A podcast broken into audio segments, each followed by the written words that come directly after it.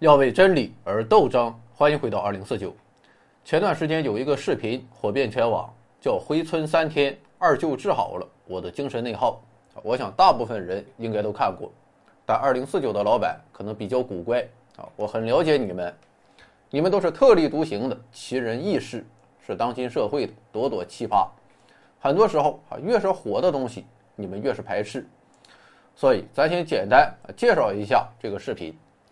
视频的创作者是 B 站官方认证的知名科普 UP 主一格猜想啊，我也有这个标签儿啊。B 站还给我发了一个牌子，可见这个东西啊门槛不高。不过牌子的质量还是相当好的啊，挺老沉。视频的内容不复杂，说一格猜想的二舅生活在农村，条件比较差，身体还有残疾，但他没有放弃。依然非常乐观，硬是把一手烂牌打成了好牌。然后一哥猜想从二舅身上获得了精神的力量，治好了他的精神内耗。啊，就是这样一个视频。我个人评价是全程无尿点，视频里的金句密度非常大，可以说没有一句废话，制作质量相当高。啊，我到死估计也做不出来这种视频。我唯一的优势啊，也就是。长得帅呀！视频火了之后啊，很多自媒体乃至于官方媒体啊，就开始疯狂的蹭热点了，啊，现在他们都蹭完了，该轮到我了。其实你可以发现啊，我也蹭热点，不过我蹭热点有三大特点：一是我很少单独的做一期节目去蹭，啊，今天是个例外，因为元素比较多；二是我的冷却期比较长，啊，我这个人就是喜欢杂磨剩饭。这虽然不利于流量，但却有助于深入思考。我向来视流量如金钱，然后视金钱如粪土。谁要是敢给我打赏啊，信不信我叫你一声爸爸？最后就是啊，我从来不硬蹭啊，我喜欢从一个另类的角度，轻轻的蹭一蹭，绝不进去。今天也一样啊，所以本期节目完全与二舅无关，全是我个人的。过度解读、无端臆测，绝不代表 UP 主一哥猜想的观点。如果你获得什么启发，也不代表本人观点。首先，我思考的第一个问题是：啊，二舅为什么会爆火？其实同时期啊，网络上有很多事件。有个老娘们说要去台湾，江西公务员周杰在朋友圈也不知道是炫富还是装逼。香港一个名叫 Mirror 的男团，正在舞台上搔首弄姿的时候啊，一个大屏幕咔把人砸地板上了。另外还有几个高官被调查啊，当然还有热度一直没有消退的烂尾断供吃烧烤存取款。这些事情引发关注都很正常啊，毕竟都是真实事件只要我们还关注社会，关注国计民生，哪怕是关注自己的生活啊，就不可能。视而不见，但二舅不一样，二舅只是一个网络故事，其中的真实性是值得商榷的。那么他为什么会这么热呢？啊，有人说这很简单，因为平台在推送，视频出现在首页，不能说没有这个原因啊，但这种说法其实有点因果倒置了。我长这么帅，平台他为什么不推我呢？啊，还不是因为你们这群白眼狼。啊，天天就知道白嫖，啊，你们都不自觉的点赞、收藏加转发，我的视频怎么会出现在首页呢？没想到此啊，我都痛心疾首啊，我的青春啊，真是他妈喂了狗了，我怎么有你们这么一群父亲？啊，当然了，责任也不全在你们，我也要自我反思，人家的粉丝为什么会把 UP 主的视频推上首页？啊，自然是因为。视频本身获得了肯定，这个点它到底在哪呢？我们可以换个角度去看，视频火了之后，很多人就要发扬批判主义精神了，说这个故事带有强烈的小资产阶级思想，或者说是小布尔乔亚思想，啊，这是什么意思？意思就是说啊，这个故事里面有很多对于苦难的歌颂，然后通过消费这个苦难。来制造一种感动啊，并从中获得某种思想上的升华。你看这样一种思路啊，其实就是我们的中小学课本里最常用的思维模式。读者也是这样啊，所谓笑对生活，坚忍不拔。生活就是一面镜子，你笑他也笑，你哭他也哭。所以很多人啊看到这个视频的第一反应啊，咱就讲潜意识的第一反应，至少不是反感啊。大多数人其实得到的是深深的感动啊。你也别抬杠啊，就显得你特立独行了。但凡你受过九年义务教育啊，都是如此。至于你后来如何批判啊，要么是你自己的理性思考，要么就是人云亦云啊，跟风随大流而已啊，都别在这里装大拿。既然如此，二舅获得平台的引流并迅速爆红啊，也就不足为怪。然后啊，在此基础上，很多官方媒体也看到进一步宣传的价值。这就是三个字：正能量。比如说，《人民日报》下属的自媒体“侠客岛”啊，当时就发了一篇文章，说二舅活出了我们向往的饱满人生，让我们一杯敬二舅，一杯敬明天，勇敢的跨入生命的洪流。啊，这个写的也不知道算不算是对毛不易的侵权，啊，我估计就算是侵权，毛不易也不敢放手。中国青年报的标题是：“与其精神内耗，不如用力生活。”澎湃新闻也有一个报道，叫“命运如刀，二舅如歌”。啊，如此种种还有很多，这就妥了啊！主流媒体把它作为正能量一宣传，二舅的目标用户就从 B 站年轻人，迅速的扩展到了社会的一般大众，啊，进入到一个更大的受众群。用现在的话讲。这就叫出圈了。出圈这件事儿啊，有利也有弊。好的一面是它彻底爆红了，不好的一面是各种不同的解读也就开始出现了。如果有一些大 V 批判一番啊，就很有可能带动一个全社会的节奏。当然，俗话说黑粉也是粉啊，反正就是火了。这就是我思考的第一个问题。我思考的第二个问题是。舆论为什么会发生重大反转？二舅在爆红之后啊，又为什么迅速翻车，成为了大众批判的对象？负面的评价啊，成为了人们跟随的主流。这个问题我想了很长时间啊，那真是百思不得其解。最后，我在传播学里找到一种相对可靠的解释。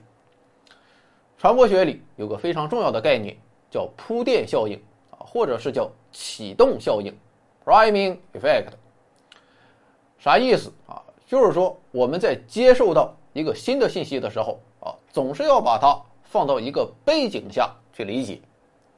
那么这个背景来自何处呢？啊，正来自于我们最近刚接受到的一些信息，它们浮在我们思维的表面啊，所以我们的大脑很容易就想到它。比如说我上初中的时候。有一天学会一句诗：“苟利国家生死以，岂因祸福避趋之。”啊，当时我就觉得这句诗写的太好了啊！不管干什么，脑子里都是这句话。就是便秘的时候啊，我也默念：“啊，苟利国家生死以。”没过几天啊，期中考试了，到了写作文的时候啊，我就想把这句话给塞进去啊。最后到底是给塞进去了啊，这就是铺垫效应。二舅这个故事也一样啊！一开始我们的潜意识很赞同这种叙事模式，但很快啊，铺垫效应就开始发挥作用。我们不仅把二舅放到了如今的背景之下，你也知道现在的经济运行不是很理想啊，很多人被裁员了，或是赚的不多，卷不起来，很是焦虑，股票天天跌，油价天天涨。在这种情况下啊，很多人就不免去想。为什么要让我们去忍耐呢？究竟是谁应该为这个事情负责任呢？是不是说我们忍耐了就能变好啊？是不是说我们忍耐了，所有的矛盾就会消失呢？作为一个个体，二舅当然可以很乐观，让自己活得很好，也让身边人生活得更好。但是个体并不能代表整体。我想，像二舅这样的人一定还有很多。他们都和二舅一样吗？他们都是命苦不去怨政府，点儿背不去怨社会吗？答案显然是否定的。所以我们不能依靠所有人的忍耐来解决整个社会的问题。既然如此，我们就不能把二舅精神作为一个标准来歌颂。于是，我们就开始反抗这个故事原有的道德升华，转而把它批判一番。以上两方面的思考还比较浅啊，现在我要开始胡编乱造了。我所思考的第三个问题是知识分子的农村情结。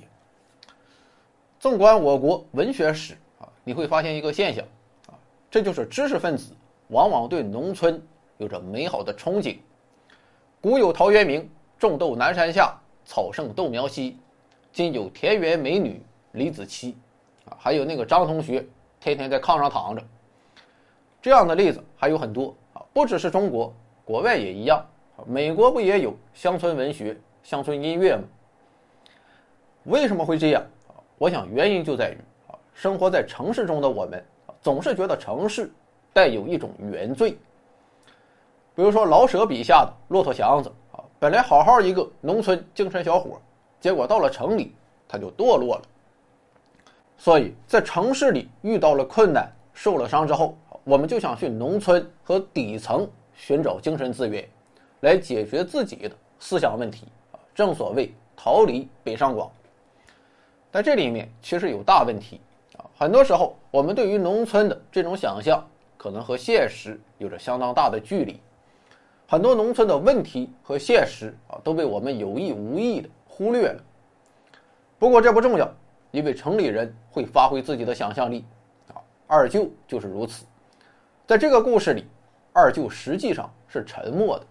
从始至终，他一句话也没有说，啊，当然，即便他说话，可能我们也无法了解他的真实心理。但这又如何呢？啊，我想不只是作者本人，很多人也从二舅这里获得了慰藉，治好了内耗，啊，哪怕这只是你的自我意淫。我胡编乱造的第四个问题啊，就是这个所谓的内耗。什么叫内耗？说白了就是无谓的。没有用的消耗，天天累个半死，愁个够呛，其实啥也没干成，甚至也不知道自己愁个什么。那么我们就要反思，这种内耗的源头是什么？我想，这个源头就在于我们身处的加速狂飙的社会。今天的社会是一个所谓的功绩社会，我们一直在给自己设置不同的目标，以此来证明啊，或者实现自己的价值。这些目标不是在告诉我们不能做什么，而是在告诉我们别人可以做到什么。我想，正是因为这些目标的存在啊，以及达成目标的无力感啊，让我们产生了心理的焦虑啊，这就是精神内耗的源头。比如说，我天天看短视频啊，看到别人可以住豪宅、开豪车、搞嫩模啊，为什么我就只能住在出租屋里？开着八手的宝来，晚上花一百九十九在会所和四十岁的啊，甚至谈不上风韵犹存的妇女强有力的交流一下呢。所以这种内耗其实源自于一种他耗。既然如此，回到农村去寻找一种乐观的对待现实的态度啊，其实就是缘木求鱼，最好的结果也就是暂时缓解内耗的症状，不能从根本上解决问题。回到现实生活之后，该内耗还得内耗，因为我们最终要解决的问题源头是在于整个经济社会，在于整个加速狂飙的社会，怎么能把速度降下来啊？把我们的目标转移到一些更有价值的事情上，或者是像作者说的，要去争取胜利，那么胜利的标准是什么啊？这是每个个人乃至整个社会都要思考的问题。我想到的第五个问题是中美关系，啊，你看看咱这个境界啊，胡编乱造的水平登峰造极。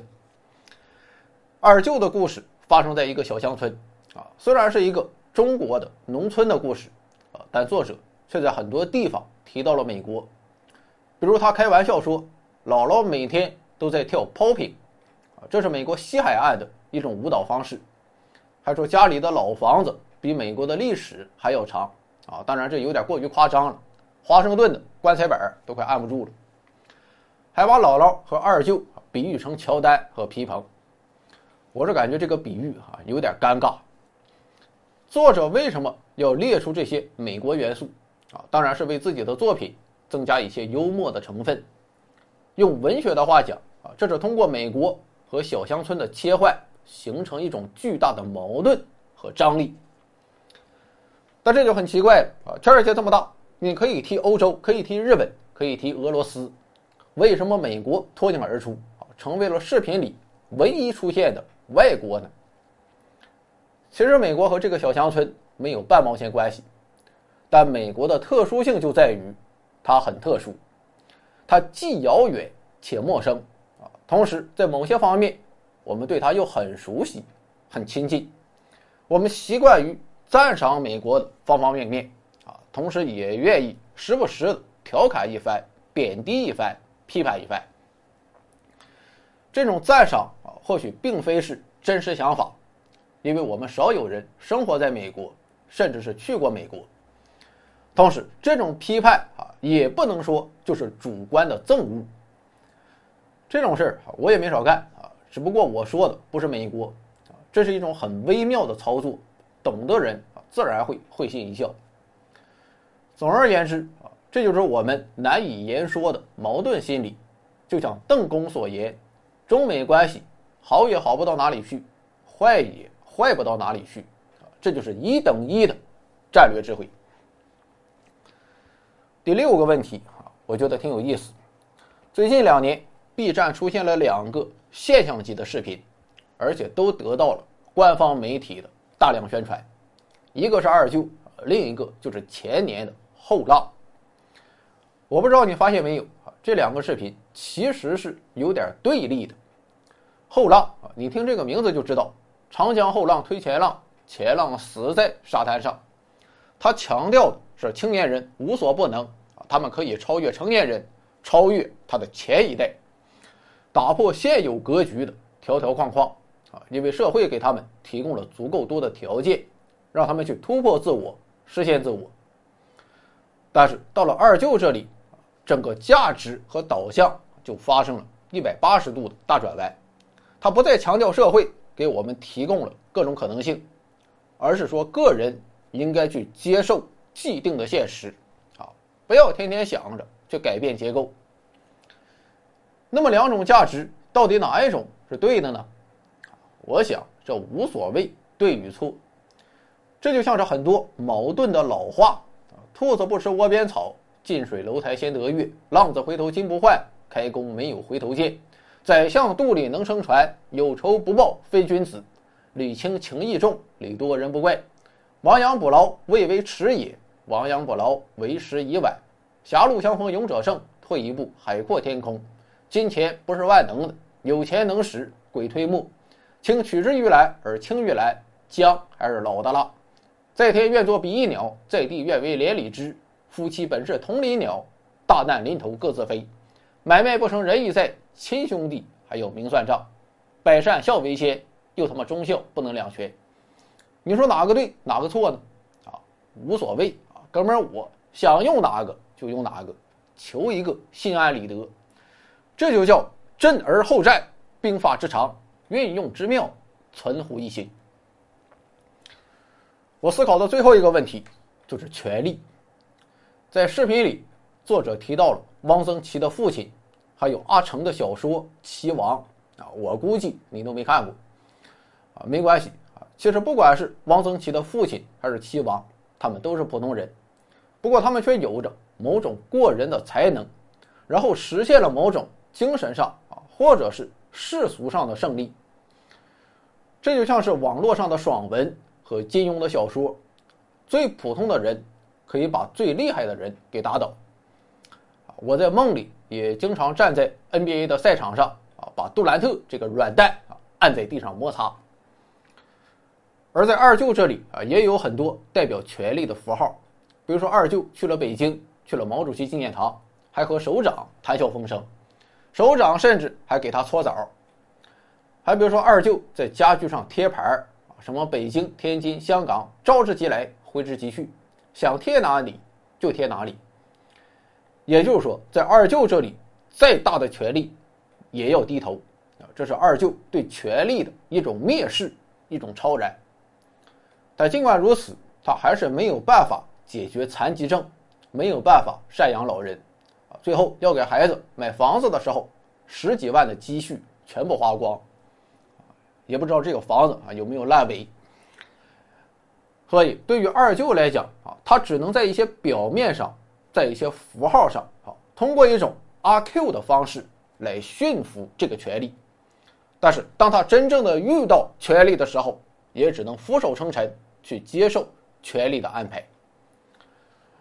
我想，这就是二舅引发巨大争议的原因所在，啊，特别是在视频的结尾，作者说他从二舅那里看到了我们这个民族身上所有的平凡、美好和强悍。把二舅的精神啊上升到了一个民族的精神，一个国家的精神。那么这种精神是否是今天的我们真正需要的呢？如果我们接受了这种精神，社会会变得更美好，还是种种问题进一步被强化呢？到底怎样才是美德？怎样又是一个饱满的人生呢？啊，我反正是没有答案。但我想，不论如何。二舅作为一种现象，它都有积极的一面，至少是它启发我们开始思考：我忍耐，故我存在，还是我反抗，故我存在。